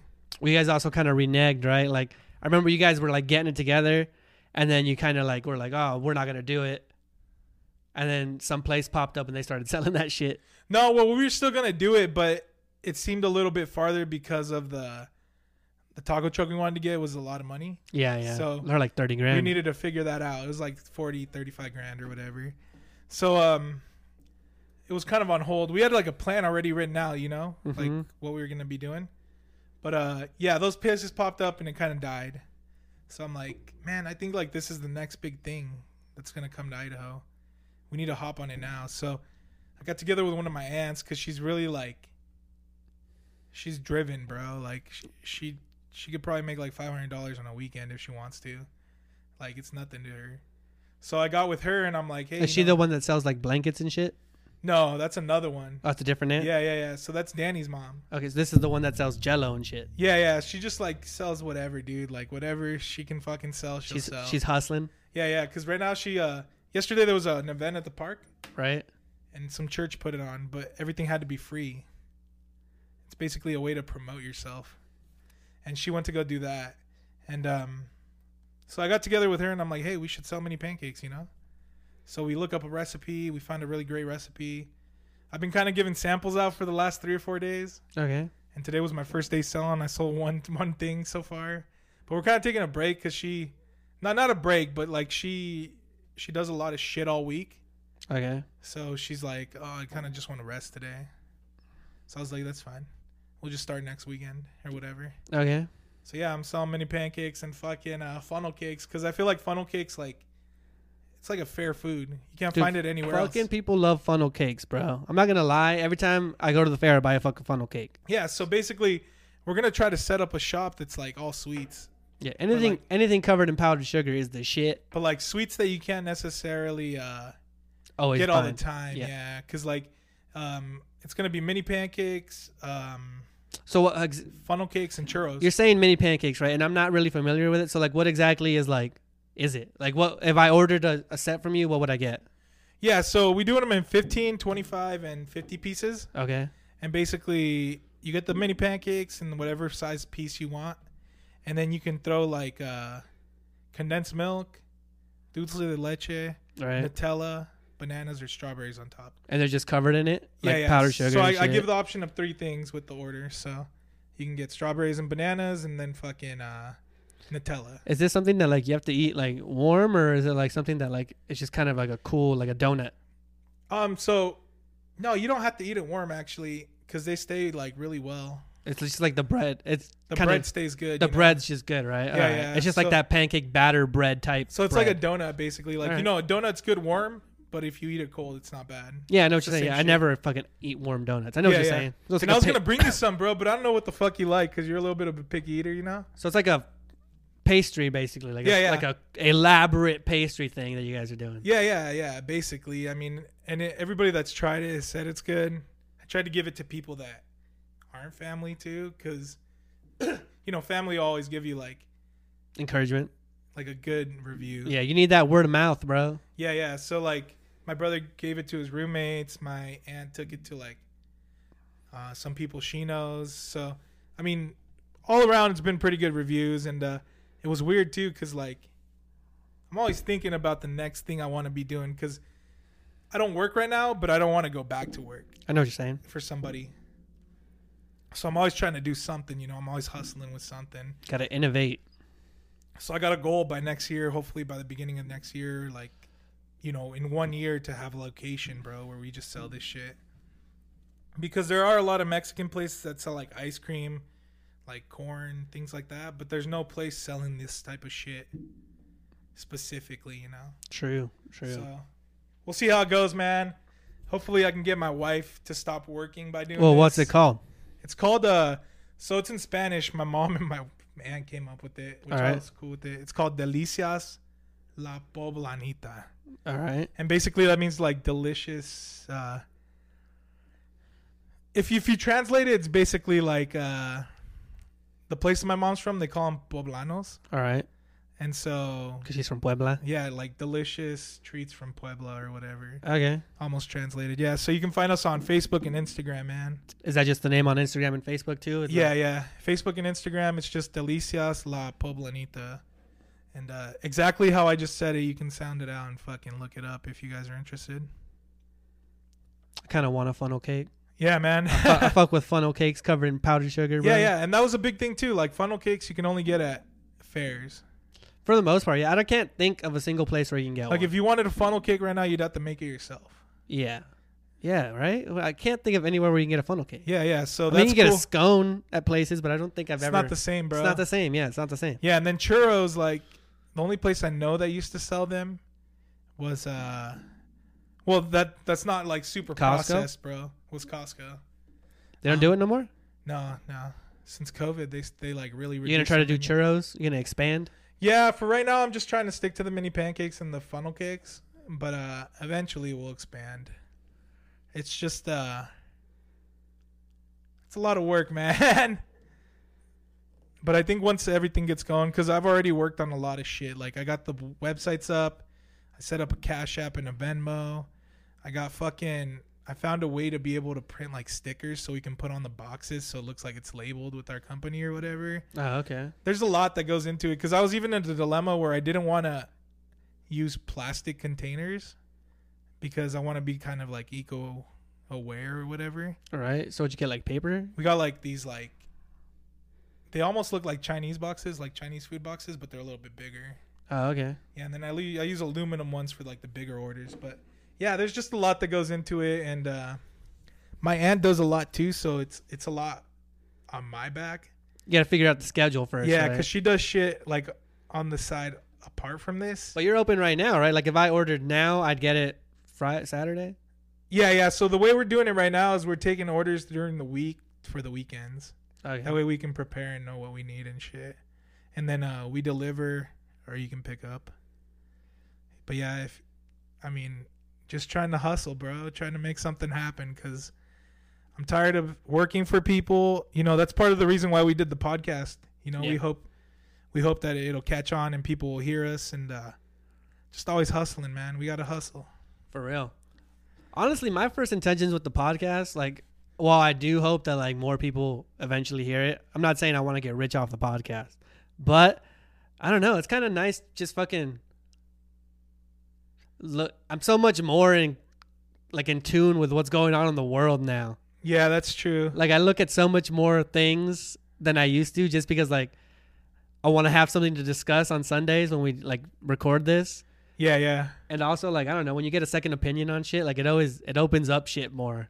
Yeah, yeah, and even like talking to other people outside of the podcast about it, you know, it's cool. And when we started having guests, that was dope too. Like, yeah, because we've had some that like I never thought we would. Like, we had your brother's friend who like I didn't even know, and then we had David's sister on who like yeah, just getting different perspectives from people too, like because sometimes we'll go back and forth on some things where like we don't agree, but I mean, that's what open discussions about, you know. Like you don't always have to agree, as long as you're able to listen to each other and shit.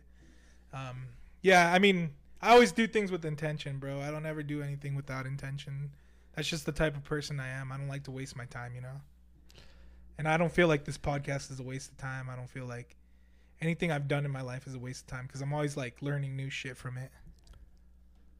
fuck yeah, get that pancake biz going. Fuck yeah, dude. And then eventually, you know, maybe hire more people, bring more people on. Like You'd be like that waffle dude, bro. Like I was telling you, like that the guy who that's owns that's a big inspiration, bro. It was when you told me that. the guy who owns the waffle so me tell up the story place. about that guy. The okay, so there's a company here called the Waffle Me Up. Yeah, yeah. they make like extravagant as fuck waffles, right? Fucking covered in strawberries, all kinds of crazy shit. And um, the guy used to work at Chick Fil A with me, and he would talk about it. He'd be like, "Yeah, I make waffles and I sell them at like the uh, farmers market locally." Yeah. And I was like, "Oh, that's cool, bro." It's like a like a side hustle thing. He's like, "Yeah, well, I want it. I want this to be like what I do. I'm just like, you know, working my way up. Right now, all I have is like a stand." And I was like, "That's dope." And you know, cut to six months later, he's quit his job at Chick Fil A. He's like, his stand is doing really well. He gets a locale downtown Boise, that does really well. Opens up a second location, I think in Nampa, right? No, it's an eagle. In Eagle, and Eagle Yeah. has a second location in Eagle now. So the dude's fucking like bet on himself, fucking went for it, and now what started off as like a waffle cart and like a side hustle for him is now like an established business that people love. I fucking see reviews for it all the time. Like people, I've had random people come up to me and be like, "Hey, have you ever tried the Waffle Me Up place? Like it's dope." And I was like, "Dude, I fucking used to know the guy who who runs it." Yeah, and it's crazy because like you probably don't talk to him now. No, I don't even know if he'd recognize me now. Yeah, he yeah. only worked with him six months. So I was gonna say like it's crazy that you know his story and his beginnings, and he probably doesn't even know who the fuck you are, you know. And you told me that story, dude, and that like pushes me because like that dude literally started from nothing, That's what I'm saying, bro. and now he's got two stores and a truck. He There's- caters and shit. There's a fucking kid that used to work at Chick Fil A too, right? Who used to bread chicken, and he uh he quit his job because he was sick of like he's kind of like a team leader, but they weren't like really paying that much back then. This is back when you're making like ten dollars an hour, right? Yeah, yeah. So he quits. He opened up his own uh, window washing business. He did that for a while, and then it kind of like he didn't feel like it was like progressing the way he wanted. Right? He quits that. He like re- he uh kind of looked at himself right, and he's like, you know what? I like to do outdoorsy shit. I'm an outdoorsy dude. I uh, I fish. I do all kinds. He does like all kinds of weird types of fishing. You know, like the shit that normally you wouldn't do. Like your dad loves to fish, but this dude loves to like Bow di- fish, like no? bow fish, dive and like I don't know, fucking stab crabs and shit. You know, right? So he's like, you know what? I'm gonna do a YouTube channel. He starts a YouTube channel. Like no one ever thinks their YouTube channel is gonna do shit. They just they just do it because like they enjoy what they do. His YouTube channel ends up blowing up. Like over three years, motherfuckers like at a million subscribers now That's crazy, man. and he has like a he lives his life just off of YouTube. He's been traveling. He goes to like Hawaii. He goes to um, bigger lakes in like the continental USA to like do fishing type shit. Where like he'll catch a lobster. I don't know what the fuck it is. A different kind of fish, right? It's some fish you don't can't get in certain areas. And then he'll cook it right there on the spot, and he'll he'll show you how to cook it, show you what kind of tools you need. He's sponsored by like fucking uh those types of companies, you know, right? They give him free like camping type gear so that he can sponsor it and like promote it on his YouTube channel. yeah, yeah. And like now that's his life, right? And that honestly seeing that is kind of what inspired me to like make one the podcast because I really enjoy talking and like giving my opinion on shit. And two, like I'm really into like making my own TikToks and shit about stuff I like. Like I'm a big anime fan, so whenever I have an opinion about an anime or just something I feel like fucking discussing, I throw that shit on TikTok. Like I do it for fun, but at the same time, I catches on, bro. yeah. At the same time, I'm like, hey, people like to see this shit. Yeah, and I mean, you gotta just explore different avenues because I mean, like your TikTok could open the door for the podcast. You know, like later on, you get in somewhere, you do something, you know, or like vice versa. I don't know. Things like that work out, man. It's weird. Yeah, it's weird. Well, let's move on to the hypothetical moment. The hypothetical for this episode, which is kind of weird, we started talking about like personal businesses and shit, and it's kind of business related. Which company would you choose if you could be the CEO of any company? That's easy. Is it? What would you pick? Funko. Funko, like the Funko Pops? Yeah. So if people don't know what Funko is, I collect these little bobbleheads, and they make them for like everything. And the CEO of that company looks like a fucking happy dude. what the fuck? You seen pictures of him? Yeah, yeah, I've seen pictures of him. He's like the type of dude that wears like really uh like outlandish fucking suits. Okay. He's got like checkered fucking blazers and shit. And like polka dotted like bow ties and yeah, and shit. it's funny that you bring that up because he's about to uh, step down from CEO and he's gonna become C C CEO or something like that. He's gonna become like the chief um fund creator or something like that. It's like a crazy position, dude. Like you wouldn't even think about it. Like chief creative officer or something. like kind of that. where he just lets the board do what they do, but he still owns a majority of the company. Yeah, yeah, and he's just basically like the the guy making the calls. You He's know? the creative. Yeah, guy. yeah. So I would definitely be the CEO of that company because I feel like they're doing a lot of good things, a lot of great things. Like this shit is not a toy. Like adults collect this shit. They fight over this shit. Like people wait in lines for this product. It's fucking crazy, dude. And I know being CEO, like I can get whatever the fuck I want. All right, that's true.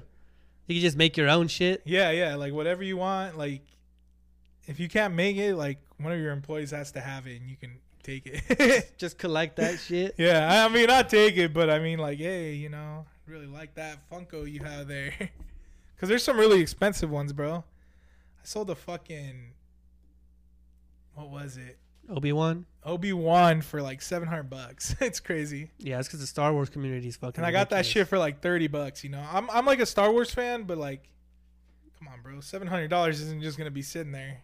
That's true. That's true. That's a pretty good one. Something like that you personally collect, so you like you want to just own that company. Yeah, yeah.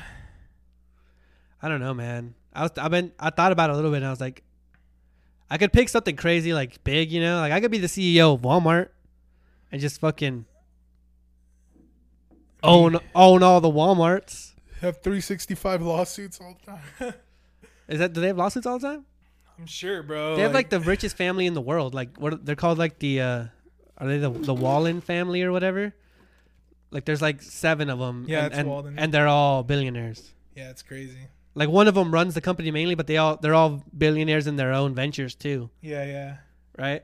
So I could be, I could do that, you know, kind of that generational wealth, where like I own Walmart, so like my family's good all the way down to my fucking second generation great grandkids.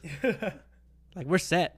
That's what I'm trying to do too, dude. With my business ventures, like I, don't, like I know these mini pancakes won't get me to like generational wealth, but I feel like it's a step to something that would, you know. Well, even if it doesn't get you like super generational wealth, like fucking you get a pop in restaurant or something, you can always pass that down to a kid. Yeah, yeah. Or even if they don't want it, you sell the company, you got some money there, you know, to venture into other things. Yeah, to like propel whatever their dream is. Yeah, because I mean, the big, big goal is uh, passive income, bro. I- that's true. Because I know a guy, well, not personally, but like I follow these people on YouTube, and one guy he's got like young kids, right? They're like ten or whatever, hmm and he was talking about how everything he's doing now, even though it's like his passion and like he's making his money his way, if his kids aren't into what he likes, he's still gonna have the money. Like he'll be willing to drop a hundred thousand to like put his kid into whatever he wants to do, right? Like let's say his kid wants to fucking start a certain kind of business. Like he's gonna front the money, or he wants to be able to anyway, front the money and completely bet on his kid to succeed in the avenue that he's gonna like try to carve out. Yeah, yeah. And I was like, that's true, right? You don't necessarily need to have the money where like your kid grows up a trust fund kid, but like if you have the money where you're like, hey, my kid can experiment in all kinds of different things to see what he genuinely wants to succeed in, you know, like, and you can be like, oh, I can fucking front you on all that. That's fucking dope. Yeah, for sure, bro.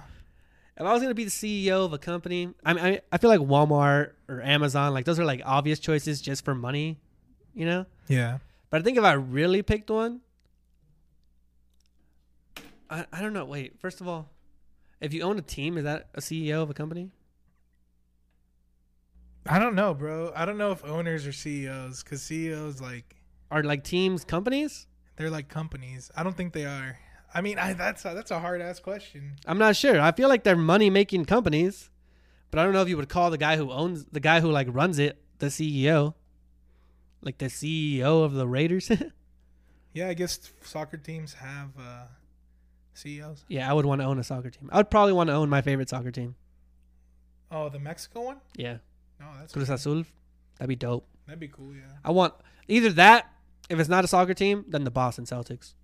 And I want like all decisions. Like I want to fucking be the dude who's like, like my fucking rule is law. You know, so like, cause in sports, people always do the fantasy leagues, the draft, all that shit for fun. You know. Yeah. But if I'm at, if I'm the actual CEO, the fucking dude making the rules, you know, I want to see what I can do, see what I can pull off with like my favorite teams. Making the calls, dude. Like, oh shit, we're gonna stack this team this year. I don't care if we go bankrupt. Yeah, money, money wise, you know, like you're fine. You're CEO of any big thing, you're good. Like I, I'm, I'm sure I'll be all set up, fucking 401k and tax return, dividend, all that shit. I'm fine. I don't care. It doesn't really matter what company you pick. But if you want to do something cool, like I'm either gonna be the owner of a team or I'm gonna fucking own the Jordan brand. I'm like, I'm kind of lost, dude. Because I wonder if like CEOs are owners, or if True. there's two separate things. You know, because I think there can. I think it's. I think it's both. Either you're the CEO and you own it, or you're the C, or you're the uh, owner and the CEO. and you have a CEO. yeah, that's fucking. Because you can be the CEO of your own company and own it, Yeah, yeah. but then you can also like be an owner and Have a CEO. hi- hire a CEO, like someone who's got experience Yeah, because I mean, business. at the end of the day, the call's gonna be on the owner.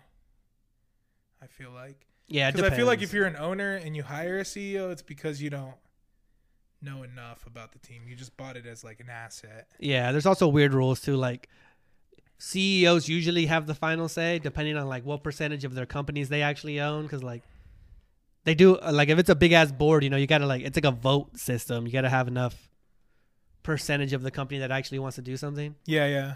But I think if you're like the uh, tell all be all, like I think if Jeff Bezos or fucking Steve Jobs, like I think those dudes, like what they say pretty much goes. Yeah, yeah, that makes sense. Because they're like a fucking name, you know? Exactly. Right on, man. Yeah. So I went with Funko and you went with uh, Cruz Azul. Yeah. Sports franchise for sure. I'm gonna own my favorite team of something. That's cool, man. Cause I get to make all the fucking rules, bro. That'd be dope. I'd probably fuck them up though. I feel like I wouldn't know enough. I'd be like, you know what, we're buying this dude. Fuck it. I'd probably fuck it up too because there's a lot of like Funko Pops, and I'm like, why did they even make that? Oh, like fandoms you don't give a shit yeah, about. yeah. Yeah. I'd only They're make fucking- like fandoms I care about. There's like Twilight pops, and you're like, fuck this, bro. Nobody, nobody wants this shit. yeah, yeah.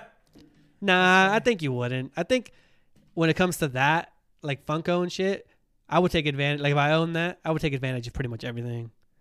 I'd be like, you know, you fucking turn on TV and you're like, oh, what? Fucking Housewives of Atlanta is the highest rated show on TV, even if it isn't, you know? yeah, yeah. If it is, you're like, oh, all right, fuck it. Housewives of Atlanta line. Hunting the Yeti. Yeah, just whatever. The whatever the fuck the most popular thing is, you can make a fucking bobblehead of it. Yeah, it's fucking crazy, man. People buy the sports ones. People buy like fucking super. They have, don't they have them for? They literally have them for everything. Everything, man. Like Parks and Rec, The Office. Like they're about to come shit. out with like literal cereal box ones. Like they come in cereal. No, like uh, so like a little figure of a cereal box. Oh, okay. Yeah, like a Trix box or something, you know? Oh, that's pretty funny. Yeah. So literally everything. All right. Well, that's the end of the episode. You can check us out on TikTok, Facebook, Instagram. It's all at the Educated Duo or the Uneducated Duo. Yeah. I think some of them are just Uneducated Duo, and some of them are the Uneducated Duo. Yeah, but usually you can find like all our other social media off. Just one. Yeah. True. So look us up, and Etsy store's still up for anybody that's listening. yeah, I just made myself a bunch of new shirts so that like I could rock them on the podcast. You know, got got some rolling. They're pretty simple, but I fucking like it. I've actually had so many ideas for shit, bro, that like run through my head, and I'm just like, damn, I really want to make this. well, you guys actually have a machine, so I mean, you can make that shit. No, but yeah, but I'm talking about like so. You know how I told you like people like rocking baseball jerseys even if you don't play or watch baseball because yeah, like, yeah. it's just a thing that's in like pop culture now. You know, people like that. People like the hats.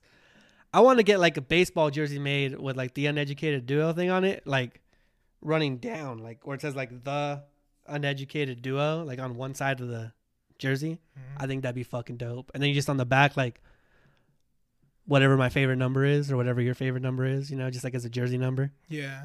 I think that'd be fucking dope. That would be pretty dope, but uh for that you guys gotta share, share, share. well, yeah, and also a lot of these ideas are like so, so part of so inclined towards my own personal taste, you know, because like I've thought about making myself like shit that's like for sure something I would wear, but I'm not sure something other people would wear, Yeah. just so I could rock it. But I'm in total support, and fucking check out what's the pancake thing, Uh Delicias La Poblanita. And it's on Instagram and Facebook right now. Yeah, we're on Instagram and Facebook. I, I got a TikTok up too. so It's local to like the Treasure Valley in Idaho. yeah. If somebody wants to order it, but I'm gonna fucking try it, and uh hopefully some of the people I know fucking check it out because it sounds good, bro. I'm fucking with some like delicious ass funnel cakes and pancakes. Yeah, yeah. I hope I hope you guys check it out and uh hopefully it's successful, man. Then maybe I won't have time for the podcast though. Shit. We'll just do it in your truck or your restaurant. I I have to take my fucking uh my Sundays off. I'll I'll pull a Chick Fil A. Well, either way, dude. Recording days are flexible. We can record on a different day if it like fucking deter doesn't deter from your uh other ventures. Business, yeah, yeah. like I'm cool with it. All right, man. Well, uh thanks for the shout out and uh make sure to share, share, share. Peace. Peace.